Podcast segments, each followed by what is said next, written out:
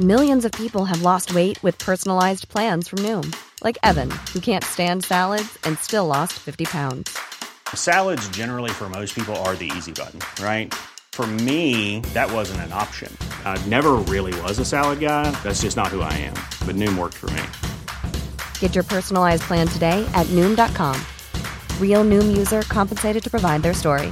In 4 weeks, the typical Noom user can expect to lose 1 to 2 pounds per week. Individual results may vary.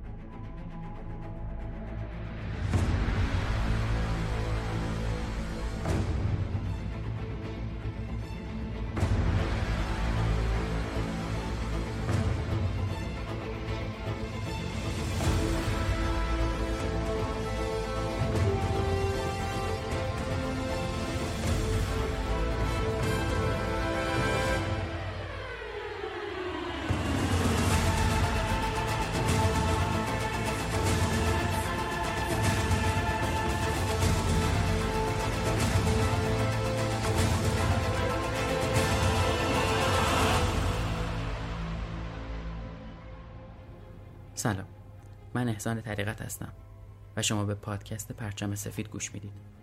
پرچم سفید درباره یکی از تلخ‌ترین اتفاقایی که در دنیا میفته، اتفاقی که باعث میشه هزاران نفر کشته بشن و میلیون‌ها نفر خونه و زندگیشون رو از دست بدن. اتفاق مخوفی به اسم جنگ.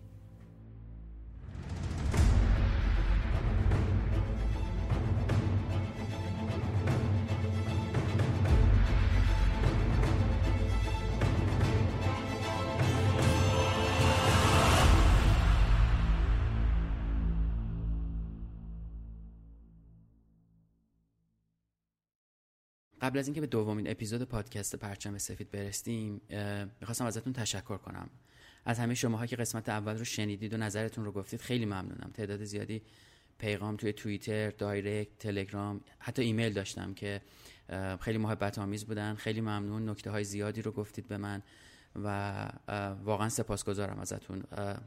میدونم که بخش اول مشکلایی داشت، هم از لحنی که من در واقع صحبت کردم، هم بعضی دوستان از صدای ضبط شده گفتن که خب بعضیا گفتن کم بوده، بعضیا گفتن مناسب بود. به هر حال تلاش میکنم که توی این اپیزودی که اپیزود دوم هست و اپیزودهای بعدی مشکلات کمتر بشه و به هر حال صدا استودیویی ضبط نمیشه و خودم هم ادیت میکنم، بنابراین اشکالایی توش پیش میاد و امیدوارم که بیشتر یاد بگیرم و توی هر اپیزود در واقع بهتر از اپیزود قبلی بشه. پادکست پرچم سفید رو میتونید از اپ‌های مورد علاقتون گوش بدید. اپ‌های پادگیر در واقع الان روی کست باکس، گوگل پادکست، اپل پادکست، اسپاتیفای و سایت شنوتو هستش. میتونید عبارت پرچم سفید رو داخلش سرچ بکنید و دنبال بکنید کانالش رو و بتونید گوش بدید.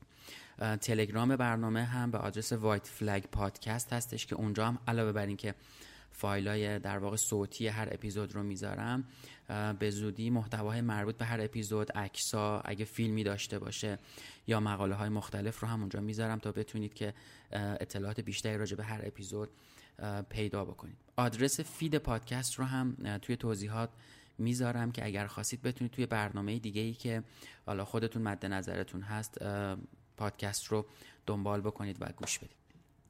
خب بریم سراغ در واقع اپیزود 2 و یه مقدمه‌ای که کوتاه میخوام راجبش بگم و بعد اپیزود دوم رو با هم بشنویم.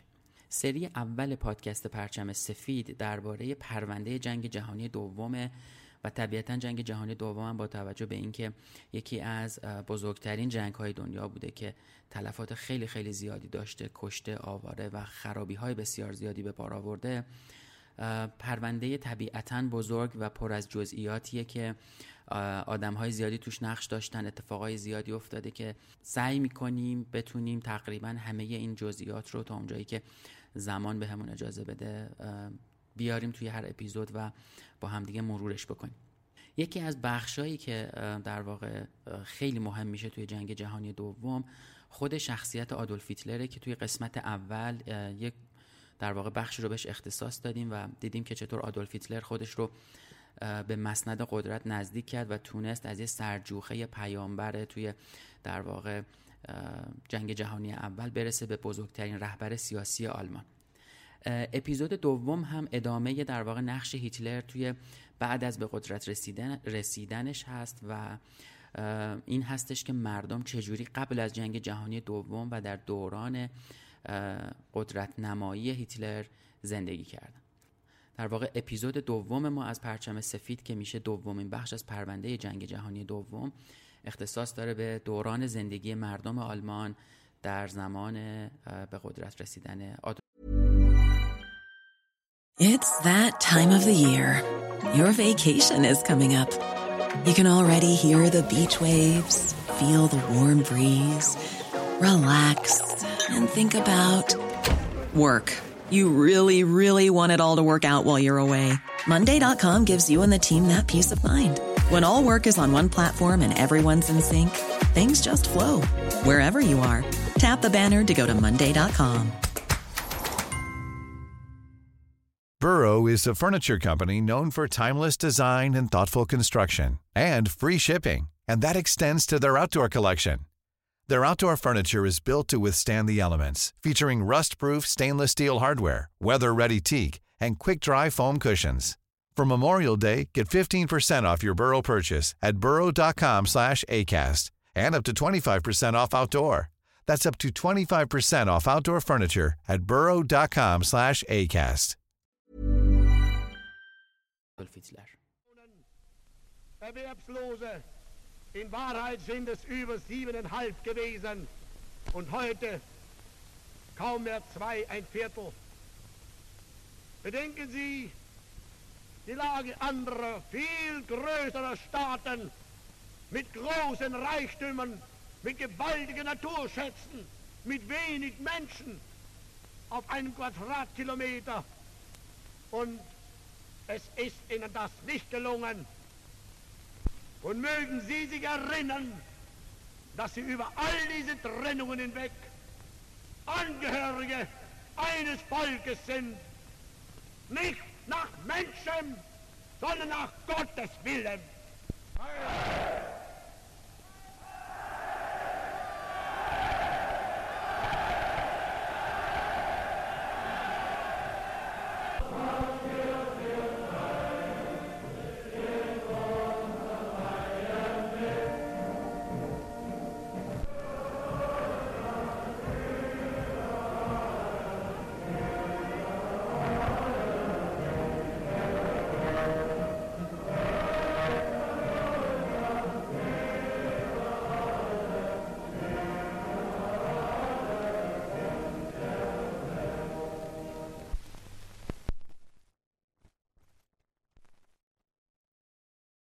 آلمانی که بعد از جنگ جهانی اول درست همون روزایی که همه امید به پیروزی قطعیش داشتن با سرشکستگی جلوی متفقین در واقع قد خم کرد و جمهوری ضعیف و در هم شکسته‌ای مسئولیت ادارش رو به عهده گرفت. اما با قدرت گرفتن هیتلر و زمانی که هیتلر به در واقع صندلی قدرت آلمان تکیه زد، سرنوشت این کشور و مردمش سرنوشت متفاوتی پیدا کرد. حتی قبل از اینکه هیتلر به طور رسمی دیکتاتور بی‌رقیب آلمان بشه، احزاب آلمان یا منحل شدن یا خودشون رو منحل کردن و بالاخره توی سال 1933 قانون یگانگی حزب و دولت به تصویب رسید و حزب ناسیونال سوسیالیست کارگران آلمان تنها حزب سیاسی آلمان شد. آلمان تک حزبی شد و توی سیاست خارجیش هم حساب خودش رو از بقیه کشورها جدا کرد. 14 اکتبر 1933 بود که هیتلر گفت که از جامعه ملل و کنفرانس خلع سلاح ژنو خارج میشه و بساط برای در واقع قدرت بی‌رقیب شدن هیتلر توی آلمان خیلی زود فراهم شد. توی همین چند ماه آینده و دقیقاً تو تاریخ 2 آگوست 1934 هیندنبرگ که در واقع یکی از ترمزهایی بود که اجازه نمیداد هیتلر خیلی راحت به مسند قدرت برسه و در واقع دیکتاتوری خودش رو پهن بکنه، مریض شد و با توجه به اینکه سالخورده هم بود درگذشت و هیتلر مقام نخست وزیر رو با ریاست جمهوری ادغام کرد و فرمانده کل ارتش هم شد. در واقع هر اون چیزی که میخواست تا برنامه‌هایی که تو ذهنش داشت رو و در کتاب نبرد من هم اشاره‌هایی بهش کرده بود رو پیاده بکنه و به اجرا در بیاره، تقریبا بی‌محابا و بی‌پروا انجام میداد. دیگه هیچ چیزی جلودارش نبود و فقط یه مسئله دیگه مونده بود، اونم مسئله ارتشی‌های آلمان بودن که حالا بهش اشاره می‌کنیم جلوتر. توی امپراتوری هیتلر چیزی جز اطاعت بی‌قید و شرط معنی نداشت. دیدگاه پیشوا در واقع دیدگاه مردم بود. همه دستورای هیتلر بدون هیچ چون و چرایی باید اجرا می‌شد و حتی بعدها بعد از اینکه هیتلر به در واقع سلطه کامل میرسه و ارتش رو هم در واقع به زیر پرچم خودش میاره، ارتشی‌ها به جای سوگند وفاداری به کشور قسم می‌خوردن که به هیتلر وفادار باشن. با همه اینا هیتلر هنوز به سادگی نمیتونست خودش رو دیکتاتور آلمان و رهبر امپراتوری جدید اعلام بکنه و انتظار داشته باشه کسی اعتراض نکنه. هرچی بود به هر حال توی انتخابات 1932 میلیون ها آلمانی علیهش و علیه همقطارهای نازی اون رأی داده بودن و این کار رو برای هیتلر سخت میکرد. هیتلر خیلی حساب شده تر از چیزی که بتونیم تصور بکنیم حرکت میکرد. اون فقط دیکتاتوری نبود که با به وحشت انداختن به دل مردمش حکومت بکنه، بلکه به هر دری میزد که دل و مغز آلمانی‌ها رو تسخیر بکنه. هیتلر برای پیروزی توی جنگ روانی که شروع کرده بود فقط نباید زندگی سیاسی آلمانی‌ها رو توی مشتش میگرفت، بلکه باید به رهبری تبدیل میشد که به همه جنبه‌های زندگی اونا تأثیر بذاره. یه پیشوا بود، یه پیشوایی که سیل تبلیغات میتونست از یه فرد معمولی اتریشی یک پیشوای خیلی خیلی بزرگ برای همه مردم آلمان بسازه و تبلیغات کار خودش رو اینجا شروع کرد. هیتلر نمیخواست یه رئیس جمهور باشه و نه یه نخست وزیر، اون میخواست پیشوا باشه، پیشوایی بدون رقیب برای آلمان، کسی که آلمانیا وقتی میخواستن اسمش رو ببرن توی چشاشون اشک حلقه بزنه، اشک نه از نوع ناراحتی، اشک غرور. پس برای رسیدن به این هدفش یوزف گوبلز رو به عنوان وزیر ارشاد عمومی و تبلیغاتش منصوب کرد. گوبلز خیلی آدم عجیبی بوده، حالا توی یکی از قسمت‌ها احتمالاً خیلی کاملتر بهش بپردازیم، چون شخصیت پیچیده‌ای بود داشته که اینجا اشاره‌ای می‌کنیم بهش برای اینکه بتونیم آشنایی بیشتری باهاش پیدا بکنیم. گوبلز برای نویسنده شدن درس خونده بود، اما جنبش نازی ازش یه آدم دیگه می‌سازه. یه مرد 152 سانتی 45 کیلویی بوده که در نبودش پشت سرش بهش میگفتن دکتر موش. استاد زبان نوشتاری بوده و گزاره‌های باور نکردنی رو تنظیم می‌کرده و می‌نوشته. گزاره و عبارت‌هایی که دروغ بودن، اما گوبلز میتونست اون‌ها رو باورپذیر بکنه. هنری که هنوز بعد دهه‌ها میتونه متحیر کنه خیلی‌ها رو که چطور یه موضوع دروغ رو طوری بیان می‌کرده که همه مهر تایید و صحت بهش می‌زدن و از همه مهم‌تر این که اون رو باورش می‌کردن. گوبلز یا همون دکتر موش اصلاً دروغ بودن ادعاهاش رو هم انکار نمی‌کرد و همیشه می‌گفت تبلیغات هیچ ربطی به حقیقت نداره. گوبلز وقتی کنار هیتلر قرار می گرفت به تنها چیزی که فکر می کرد مثبت و زلال جلوه دادن این پیشوا و حزب نازی بود.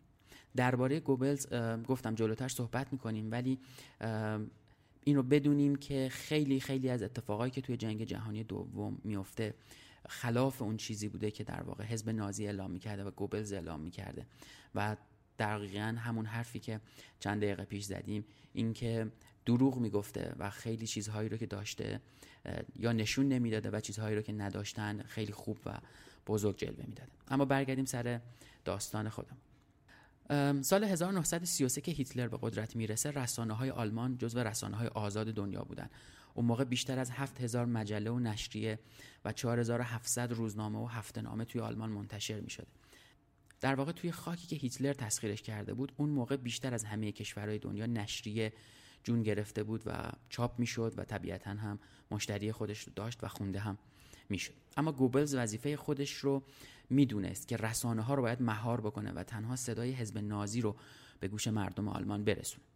با کمی تهدید، دخالت دولت و وضع قانونای عجیب و غریب و تازه سردبیرای روزنامه‌ها تحت کنترل دولت در اومدن و رسانه‌های آلمان خیلی زود خدمتگزار حقیقت گوبلزی شدن.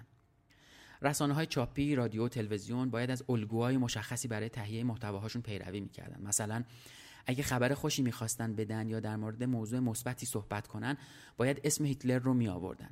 کم کم سلام و روز بخیر جاش رو با های هیتلر عوض کرد و سلام نظامی با دست کشیده جایگزین دست دادن روزمره شد. گوبلز پیشبینی کننده های وضع هوا توی رادیو رو هم مجبور کرده بود وقتی که اشاره میکنن به روز آفتابی و صاف از اصطلاح هوای هیتلری استفاده بکنن و چیزی نگذشت که این واژه به زندگی روزمره آلمانیا وارد شد. این چیز عجیبی که در واقع شاید باور کردنش سخته، ولی تصورش رو بکنید وقتی از خونه بیرون میرین دوستتون رو میبینین و بهش میگین های هیتلر، عجب هوای هیتلری شده پسر. بعد همینطوری در واقع مکالمات روزمره ادامه پیدا میکرد. میگم ممکنه الان بهش بخندیم یا عجیب باشه برامون، ولی متاسفانه واقعیت تلخیه که یه روزی وجود داشته. با قدرت گرفتن هیتلر نویسنده ها و هنرمندای یهودی طبیعتاً اوضاع خیلی خوبی پیدا نمی‌کنن و یا به اردوگاه کار اجباری رونده می‌شدن یا کشته می‌شدن یا از آلمان فرار می‌کردن. گوبلز پروژه سوزوندن آثار هنری و فرهنگی پیشین رو یا محدودیت گذاشتن برای اونها رو شروع کرد و بعد از سوزوندن کتاب‌های بسیار زیادی که پیش از نازی نوشته شده بود توی جمع دانشجوها گفتش که روان ملت آلمان میتونه بار دیگه تجلی پیدا کنه. البته خود گوبلز دست مستقیمی نداشت توی این در واقع اتفاقا و توی بخصوص توی سوزوندن کتاب‌هایی که چند ده هزار تا از اونها آتش زده میشد و سوزونده میشد، ولی به هر حال جنبه حمایتی خودش رو از این داستان هیچ وقت پنهان نمی‌کرد و تشویق کننده دانشجوهایی بود که این کار رو انجام میدادن. حالا دیگه این رایش سوم بود که میتونست فرهنگ ویران شده ی آلمان رو مثل یه خمیر با خواست خودش شکل بده و هیتلر هم که توی وین هیچ وقت یه هنرمند شناخته شده نبود، مواضعش رو در مورد هنر ناب و اصیل با غرور به خورد آلمانیا میداد. در واقع اون اتفاقایی که برای خودش نیفتاده بود و نتونسته بود توی دوران نوجوانی و جوانی که به اتریش رفته بود نقاش خوبی بشه و راه پیدا بکنه به مراکز آموزشی، الان دیگه با این به قدرت رسیدنش طبیعتاً دستش هم باز بود و هر کاری که می‌خواست رو میتونست انجام بده. البته توی این وسط و توی این شلوغی که اتفاق میفته وضعیت موسیقی از بقیه بهتر بوده چون کمتر سیاسی جلوه میکردن.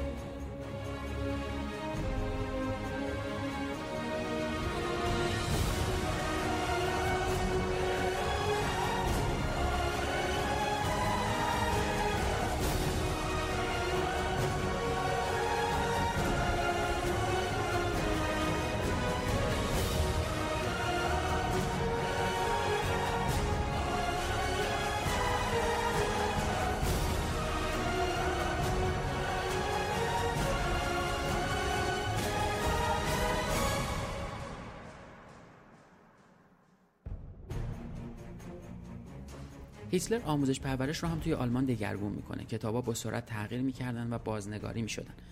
آموزگارا حالا یا نازیای دو آتیشه بودن یا از نظر احساسات کم و بیش به نازیا نزدیک. هر کی حرفش تدریس بود از کودکستان گرفته تا دانشگاه باید به جامعه معلمان ناسیونال سوسیالیست میپیوسته. جامعه‌ای که گفته میشد مسئول هماهنگ کردن مرامی و سیاسی همه معلما بر اساس آیین ناسیونال سوسیالیسم.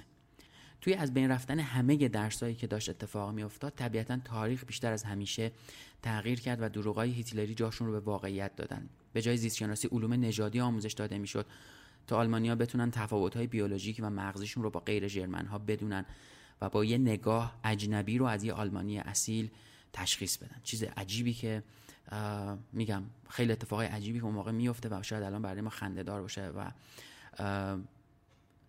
باورش برامون سخت، اما متاسفانه توی زمانی از تاریخ، توی دوره‌ای از تاریخ اینا واقعیت داشته. ممکنه که الان براتون سوال بشه یا تعجب بکنید که چرا ما انقدر داریم درباره شخص آدولف هیتلر صحبت میکنیم، چرا در واقع روی یه فرد تمرکز کردیم به جای اینکه به در واقع تاریخ جنگ جهانی دوم بپردازیم. اما مسئله اینه که هیتلر تغییرات عجیب غریبی رو توی تاریخ اون زمان آلمان رقم میزنه که اگه تا هیتلر رو نشناسیم در واقع نمیتونیم بفهمیم که این جنگ از کجا شروع میشه، از کجا آب میخوره و هنوز این جنگ هنوز رد پای ویرانیاش از جهان پاک نشده. شاید عجیب به نظر برسه اما شخصیت هیتلر، اسطوره جنگ آفرین ژرمن‌ها، پر از تناقضات باور نکردنی هم بوده، مثل همین در واقع مردی که میلیون‌ها انسان رو به کام مرگ میفرسته ولی به شکل عجیبی دوست داره حیوانات و محافظ حیات اونا بوده. هیتلر وقتی فیلم در واقع شکار حیوانات رو میدیده، فیلمایی رو میدیده که شکارچی‌ها دست به در واقع کشتار حیوانات میزدن، دستش رو جلوی چشاش میگرفته و بی‌صبرانه منتظر تموم شدن اون صحنه میشده. هیتلر از شکارچی‌ها متنفر بوده و همیشه میگفته قتل کسی که حیوانی رو کشته بزرگترین لذت برای اونه. بله، لحظه شلیک کردن به انسان‌های شکارچی هیچ ردی از آزرده شدن توی چهره این مرد حیوان دوست رو به جا نمیذاشته و هیچکس همچین حسی رو ازش نمیگرفته. از طرف دیگه هیتلر اصرار داشته که هر جا پیش بیاد و خوش بیاد افکاری رو درباره هر مطلبی جار بزنه، چه درباره فرهنگ، چه تعلیم و تربیت، چه تاریخ، چه درباره تئاتر، سینما و حتی روابط جنسی، ازدواج یا روسپیگری. اصلا این مرد انگار زاییده شده بوده که در مورد هر موضوعی نظرش رو بگه. طبیعتا نظرش رو هم بعد از به قدرت رسیدن میگه، چون قبلش کسی شاید خیلی بهش گوش نمیداده.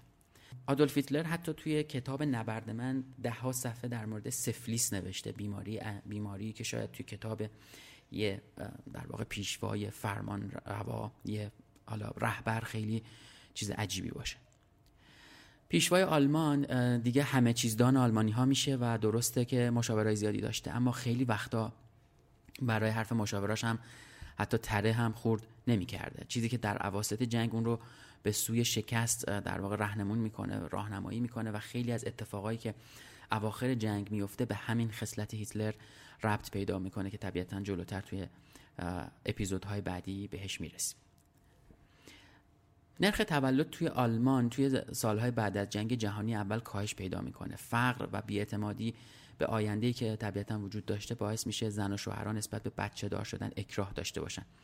اما هیتلر میخواسته رایش 1000 سالش جمعیت بزرگی از نیروهای قدرتمند داشته باشه. به خاطر همین زوجها رو به والد شدن تشویق میکرده. واژه افتخارآمیز خانواده تنها برای زوجایی به کار میرفته که بیشتر از 4 تا بچه داشته باشن. زنان باردار با افتخار میگفتند که دارن کودکی رو به پیشوا تقدیم میکنن و دولت بعد از زایمان فرزند 5 به زنای مدال برنز میداده و بعد از به دنیا آمدن فرزند 7 مدال طلا. دولت نازی دلیلی نمیدیده که زنایی که ازدواج نکردن نتونن بچه‌ای رو به پیشوا تقدیم بکنن. اونا چندین خونه در واقع درست کردن به عنوان خونه زاد و ولد برای زنانی که ازدواج نکردن و افراد غیر نظامی که هیتلر سالهای قبل تربیت کرده بود، یعنی اعضای SS، چه مجرد بودن و چه متأهل، پدری فرزندای اونا رو به عهده می‌گرفتن و بهشون لقب یاور بارداری هم داده می‌شد.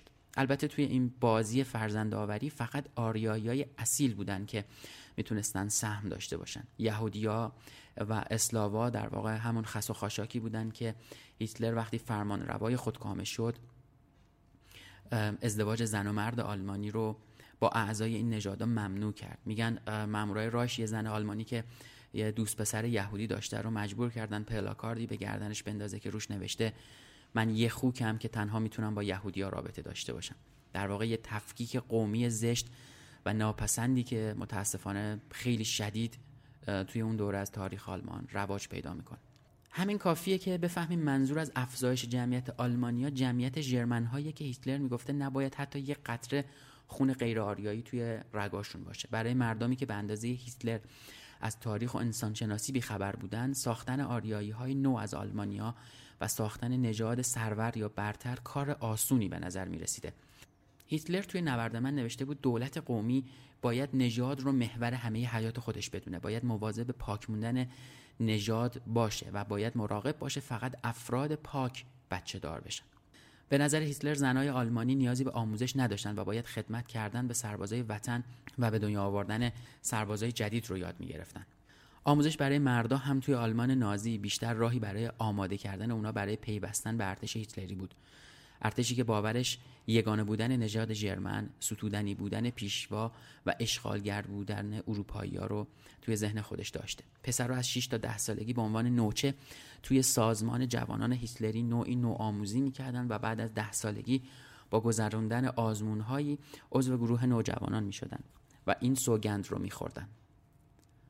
در برابر این درفش خون که نماینده پیشوای ماست، سوگند یاد می‌کنم که تمام تلاش خود را وقف رهایی بخشی کشورمان و خدمت به آدولف هیتلر کنم. خواستار و آماده هم که جان خود را نثار او سازم. پس پروردگار را یاریم ده.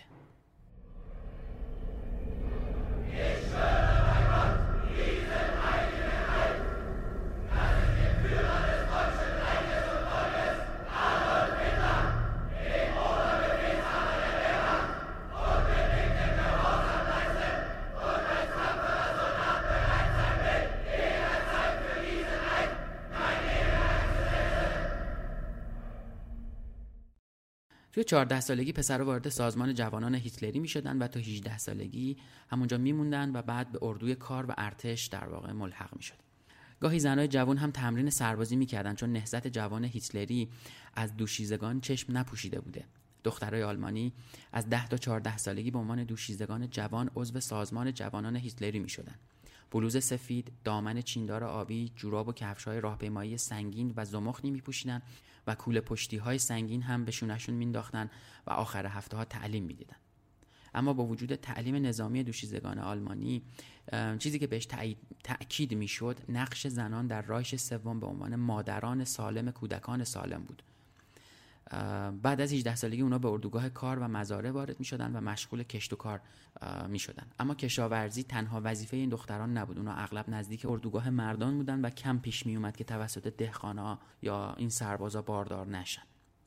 شاید هیتلر فکر و اندیشه آلمانی‌ها رو فلج کرده بود، اما دلایل خوبی هم برای دوست داشته شدن به اونها داده بود. هیتلر طرفدارای خیلی زیادی داشت و آدمای خیلی زیادی توی آلمان اون زمان هیتلر رو دوست داشتن. هیتلر توی فقط یک سال جمعیت 6 میلیون آلمانی بیکار رو بعد از 1934 فقط یک سال بعد در واقع از به قدرت رسیدنش به 3 میلیون کاهش داد.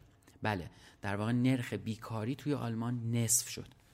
از نظر مردم هیتلر داشت اوضاع اقتصادی این کشور رو که نابود شده بود با شیب تندی درست میکرد و بهبود میبخشید. اما فکر میکنید که این معجزه چطور اتفاق میافتاد؟ هیتلر به محض اینکه به قدرت رسید یه برنامه عمرانی گسترده رو شروع کرد و همه پارک‌ها، تفریحگاه‌ها، خیابون‌ها، مجاری فاضلاب، مدارس و ساختمان‌های دولتی رو بازسازی و نوسازی کرد. حتی در بعضی موارد انقدر خرابی‌ها زیاد بود که اونا رو از اول ساخت.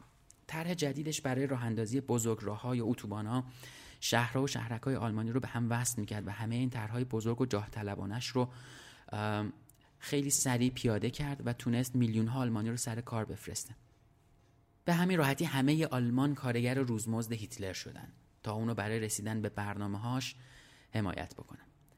اما به هر حال وضع مردم داشت بهتر میشد و حداقل یک حقوق کمی میگرفتن، ولی اون حقوق در واقع پایدار و ثابتی بود. با انحلال اتحادیه‌های کارگری و تأسیس جبهه کار آلمان، کارگرها و کارمندان نماینده‌های واقعی منافع خودشون رو از دست دادن و احتساب ممنوع شد. حالا دیگه خیال پیشوا میتونست راحت باشه. کارگرها بدون اینکه خطری رو برای حکومت دیکتاتوری آلمان ایجاد کنن، فقط کار میکردن. هیتلر با نوسازی آلمان مردمش رو سر کار گذاشت، اما ماجرا فقط به نوسازی ختم نشد. هیتلر به فکر احیای ارتش بیجون آلمان هم شد و تصمیم گرفت ابزارهای لازم برای دفاع و البته جنگ رو هم برای اتریشی‌ها دست و پا بکنه. اون از پولدوسی یا احساسات ملی صاحبان سرمایه سوء استفاده کرد. همه کارخونه‌ها و کارگاه‌های ریختگری و کارخونه‌های مهمات‌سازی، معادن زغال سنگ و همه اینها رو با همه ظرفیتشون به کار گرفت و شروع به کار کردن. هیتلر میخواست پیمان ورسای رو بشکنه، برنامه تسلیحاتی آلمان رو دوباره شروع بکنه و ارتش آلمان رو تقویت کنه و شرایط رو برای انجام همه اینا بیشتر از هر زمان دیگه‌ای فراهم میدید. و طبیعتاً آلمانی‌ها هم پشت هیتلر بودن و کشورهایی که با قرارداد ورسای آلمان رو تحقیر کرده بودن حالا ضعیف‌تر از همیشه بودن و وضعیت خوبی نداشتن. بنابراین هیتلر میتونست تمام برنامه‌های جاه طلبانه خودش رو خیلی خوب و سریع شروع بکنه. حالا دیگه همه کارگرها باید به یه سازمان وابسته به حزب نازی به نام جبهه کار آلمان میپیوستن تا رهبراش رد دگراندیش‌ها و دردسرآفرین‌ها رو از نزدیک بزنن. اعتصاب مجاز نبود، قیمت‌ها و دستمزدها ثابت بود و 35% از دستمزد هر کارگر به صندوق جبهه کار آلمان ریخته میشد. با اینکه عدد زیادی بود اما گفتم خیلی چیز عجیب غریبی هم اتفاق نمیافتاد و چون قیمت‌ها ثابت بود کارگرها وضعشون در واقع بهتر از سالهای قبل بود و میدونستن که این حقوق بخور نمیری که دستشون میاد باز از هیچی بهتره و حداقل ثبات رو میدیدن. رهبرای رایش سوم میدونستن مردم اگه تفریح داشته باشن با برنامه‌های محدود کننده دولت بهتر همکاری میکنن. به خاطر همین مدام جشنواره و مراسم جشن و شادمانی و فستیوال و از این قبیل داستانا رو علم میکردن و مردم رو خوشحال میکردن. کارگرای آلمانی به سفره عیش و عشرتی دعوت میشدن که دولت نازی براشون چیده بود. اونا دیگه فقط کار نمیکردن بلکه تفریح و خوشگذرونی هم جزئی از زندگیشون شده بود. فکر میکنین هدف نازی‌ها از چیدن این بساط در واقع چی بوده؟ اونا میگفتن اگه کارگر استراحت بکنه و خوش بگذرونه با انرژی بیشتری کار رو از سر میگیره و البته انگیزه‌ای برای اعتصاب و مقابله با حکومت براش نمیمونه. 14 ژوئن 1934 هیتلر توی دادگاه رایش که بالاترین مقام برای محاکمه‌های جزایی و سیاسی بود، دادگاه خلق رو که بعدها منشأ جنایت‌های زیادی شد برقرار کرد. گشتاپو اختیار کامل برای بازداشت امنیتی یا بازداشت انضباطی رو به دست آورد، اردوگاه‌های تجمیع زندانیان برپا شد و دوران خفقان هر لحظه مردم آلمان رو در واقع بیشتر در بر می‌گرفت. اردوگاه تجمیع زندانیان در واقع همون اردوگاه‌های کار اجباری نازی توی آینده است که جنایت‌های زیادی توش متأسفانه اتفاق می‌افته. هیتلر برای اینکه این کارها رو بتونه خوب رقم بزنه و آلمانی‌ها رو تو مشت خودش داشته باشه، مخفی ترین پلیس مخفی رو که راجبه حالا جنایت هایی که میکنن، راجبه مخفی کاری هایی که میکنن صحبت میکنیم در آینده، به نام گشتاپو برپا میکنه و یکی از ابزارهای اصلیش برای ایجاد خفقان و سکوت توی آلمان میشه که حزب نازی در واقع حزب نازی برقرارش کرده بوده. گشتاپو باید منتقدایی که در سکوت با رویه کار هیتلر مخالف بودن رو پیدا میکرد و اونا رو از بین میبرد. اما پیدا کردن اونها وظیفه اصلی گشتاپو نبوده. مسئولیت اصلی گشتاپو تخریب دوستی و اعتماد بین آلمانیا بوده. اگه مردم میفهمیدن که نمیتونن به هیچ کس اعتماد کنن، حتی اعضای خانواده‌شون، دیگه علیه هیچ اربابی هم نمیتونستن شورش بکنن. اگه جاسوسای گشتاپو خبر می آوردن که یه نفر حتی یه جوک علیه دولت یا پیشوا گفته، سرنوشت وحشتناکی توی اردوگاه کار اجباری انتظار اون نفر رو میکشیده. توی همچین شرایطی چه کسی جرأت میکرد حتی علیه پیشوا فکری رو به ذهنش راه بده یا حتی یه جوک بسازه؟ اتفاقی که البته میفته اینه که مردم عادی از این حربه برای تصفیه حسابهای شخصیشون شروع میکنن در واقع استفاده کردن. یه زن شوهر بی‌لیاقتش رو به خاطر مسخره کردن سیبیل هیتلر تحویل گشتاپو میده، در حالی که اون مرد اصلا این کار رو نکرده بوده. مرد روز بعد به سرعت به داخاو فرستاده میشه. یه زن دیگه هم وقتی میبینه گشتاپو وارد خونش میشه جا میخوره. بعدا در واقع کاشف به عمل میاد که همسایه دیوار به دیوارش به خاطر اینکه این زن با تمیز کردن فرشاش خواب رو از چشمش گرفته بوده، با یه دروغ اون رو تحویل گشتاپو میده. به لطف گشتاپو حکومت دیکتاتوری بساط انتقامگیری شخصی رو در واقع برای مردم فراهم میکنه. هیتلر کم کم شروع میکنه به آماده کردن آلمانیا برای جنگ. میگفت آلمان نیاز داره بجنگه چون معاهده ورسای قلمروش رو از چنگش درآورده. میگفت سرزمینایی که مردم آلمان توش زندگی میکنن دیگه زیر پرچم آلمان قرار ندارن و این یه جنایت تبهکارانه و وحشیانه است. هیتلر برای نیاز آلمان به گسترش مرزاش دلایل دیگه‌ای هم داشت. میگفت همه مردم نیازمند فضای بزرگتری برای شکوفایی هستند. یه ملت یا به قول هیتلر عامه به سرزمین کافی نیاز داره تا غذاش رو فراهم بکنه، مواد خام مورد نیازش برای ساختن زندگی شایستش رو جمع بکنه و از اونجا که عامه مردم نژاد برتر آریایی ها هستند نیاز به فضای حیاتی و فضای بزرگتری دارن که توش پراکنده بشن. هیتلر میگفت امروز ما در اروپا 80 میلیون آلمانی هستیم و توی کمتر از 100 سال توی این قاره 250 میلیون آلمانی زندگی خواهند کرد، اونم زیر پرچم رایش نو.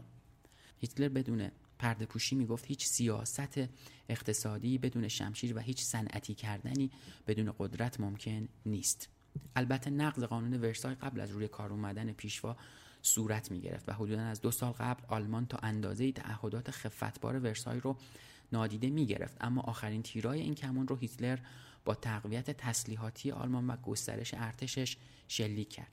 هیتلر میدونست که آلمان به نیروهای هوایی کارآزموده نیاز داره. به خاطر همین دستیارش هرمان گورینگ قهرمان هوانوردی جنگ جهانی اول رو مسئول این کار کرد و مهندسای درجه 1 آلمان مشغول طراحی انواع جدید هواپیماهای جنگی شدند. کارخونه دارای ثروتمند آلمان به دلایل سیاسی و مالی از طرح هیتلر برای تقویت ارتش شاد بودند. یکی از مهمترین اونها گوستاف کروپ سازنده فولاد و مهمات بود. کروپ معاهده ورسای رو دور میزد. مثلا اگرچه متفقین ساخت سلاح رو ممنوع کرده بودند برای آلمان، اما طراحیش رو منع نکرده بودند. در واقع به خاطر همین مهندسای آلمانی زیردریایی‌های جدید رو طراحی می‌کردند و کروپ کارخونه‌هاش رو توی گوشه‌های دیگه دنیا مثل ترکیه، فنلاند، هلند، اسپانیا و جاهای دیگر رو مأمور می‌کرد که این در واقع زیردریایی‌ها رو بسازن. خدمه آلمانی هم اجازه پیدا می‌کردن توی زیردریایی‌ها بگردن و تجربه پیدا بکنن. از نظر آلمانی‌ها یکی از آزاردهنده‌ترین شرایط معاهده ورسای مربوط می‌شد به ناحیه صنعتی و با ارزش راینلند که توی آلمان و هم مرز فرانسه بود. متفقین طبق معاهده ورسای گفتن که راینلند نباید در تصرف آلمان باشه، بلکه باید به عنوان یک منطقه حائل بین آلمان و فرانسه باقی بمونه. هیتلر سال 1936 به ستاد ارتشش اعلام کرد که میخواد راینلند رو به خاک آلمان برگردونه. ژنرال‌هاش توصیه کردن صبر بکنه و گفتن که راهش برای جنگ آماده نیست و ارتش و ذخیره تسلیحاتی نمیتونه جلوی ارتش دائمی متفقین شانسی داشته باشه. اما هیتلر توجهی نکرد و 7 مارس 1936 به سربازاش دستور تصرف راینلند رو داد. وقتی سربازا به این منطقه وارد شدن، هیتلر علنا اعلام کرد که هدف آلمان جنگ طلبانه نیست. گفت ما بیشتر از همیشه عهد می‌کنیم که برای تفاهم بین مردم اروپا تلاش بکنیم و آلمان هرگز صلح رو به خطر نخواهد انداخت. در واقع حرفی که می‌بینیم خیلی حرف درستی نیست و چند وقت بعد خیلی زود و خیلی قوی این تعهدش رو هیتلر زیر پا می‌ذارد. هیتلر و مشاورش اما منتظر بودن ببینن واکنش متفقین چی بوده. فکر میکنید متفقین چی کار میکنن در پاسخ به این حرکت آلمان؟ متاسفانه جوابش مشخصه، هیچ کاری انجام نمیدن و همین انفعال متفقین خیال ارتش هیتلر رو در واقع راحت میکنه. فرانسه و بریتانیا نمیخواستن سر راینلند وارد جنگ بشن. وحشت جنگ جهانی اول هنوز با اروپایی‌ها بود و اونا نمیخواستن دوباره ویرانی و کشتار شروع بشه. اما انگار برگ اشتباهی رو میکنن. فرانسه درگیر مناقشات سیاسی و داخلی خودش بوده و بریتانیا هم مایل نبوده به تنهایی وارد بازی مقابل هیتلر بشه. همین سکوت هیتلر رو مصممتر و بساط درگیر شدن کشورها با جنگ ویرانگر دیگه‌ای رو فراهم میکنه.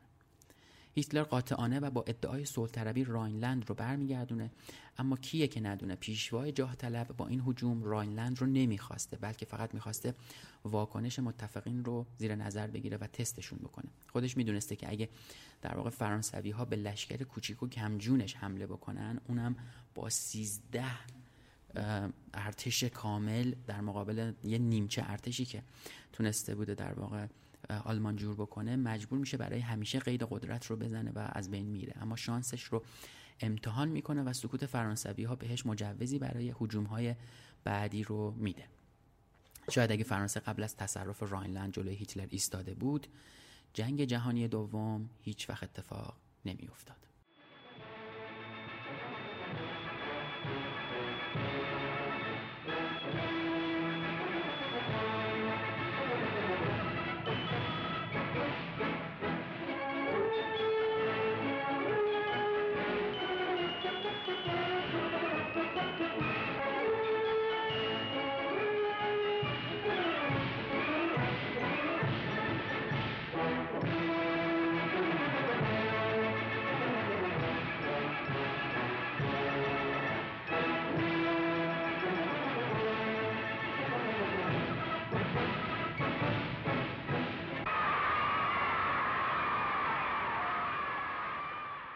چیزی که شنیدید اپیزود دوم پادکست پرچم سفید بود که دومین قسمت از پرونده جنگ جهانی دوم رو هم به خودش اختصاص داد. این پرونده در واقع توی قسمت سوم با بررسی شروع جنگ جهانی دوم ادامه پیدا میکنه. پادکست پرچم سفید رو میتونید از اپ‌های مورد علاقتون گوش بدید. اپ‌های پادگیر الان روی کست باکس، گوگل پادکست، اپل پادکست، اسپاتیفای و سایت شنوتو قرار داره و طبیعتاً هم به این در واقع اپ‌ها اضافه میشه. میتونید عبارت پرچم سفید رو داخل این برنامه‌ها سرچ بکنید و اپیزودهای ما رو پیدا کنید. البته کانال تلگرامی هم به آدرس وایت فلگ پادکست محتواهای مختلفی رو شامل میشه و فایل‌های صوتی رو اونجا میذاریم و میتونید از اونجا دنبال بکنید. آدرس فید پادکست رو هم توی توضیحات و همینطور منابع رو هم توی توضیحات میذارم تا بتونید که توی هر برنامه بدونید که این مطالب از کجا گردآوری شده و اگر خواستید از آدرس فید هم توی برنامه مورد علاقتون استفاده بکنید. من این اپیزود رو با کمک لیلی اسلامی و از روی منابعی که در توضیحات پادکست می‌نویسم درست کردم. پرچم سفید درباره یکی از تلخ‌ترین اتفاقایی که در دنیا میفته، اتفاقی که باعث میشه هزاران نفر کشته بشن و میلیون ها نفر خونه و زندگیشون رو از دست بدن. اتفاق مخوفی به اسم جنگ.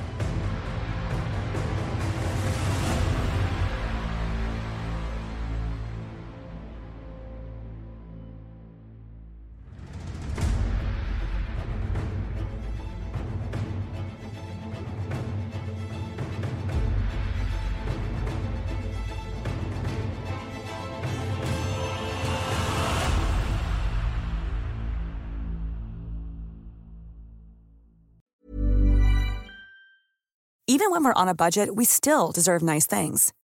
Quince is a place to scoop up stunning high-end goods for 50 to 80% less than similar brands. They have buttery soft cashmere sweaters starting at $50, luxurious Italian leather bags, and so much more. Plus, Quince only works with factories that use safe, ethical, and responsible manufacturing. Get the high-end goods you'll love without the high price tag with Quince. Go to quince.com/style for free shipping and 365-day returns.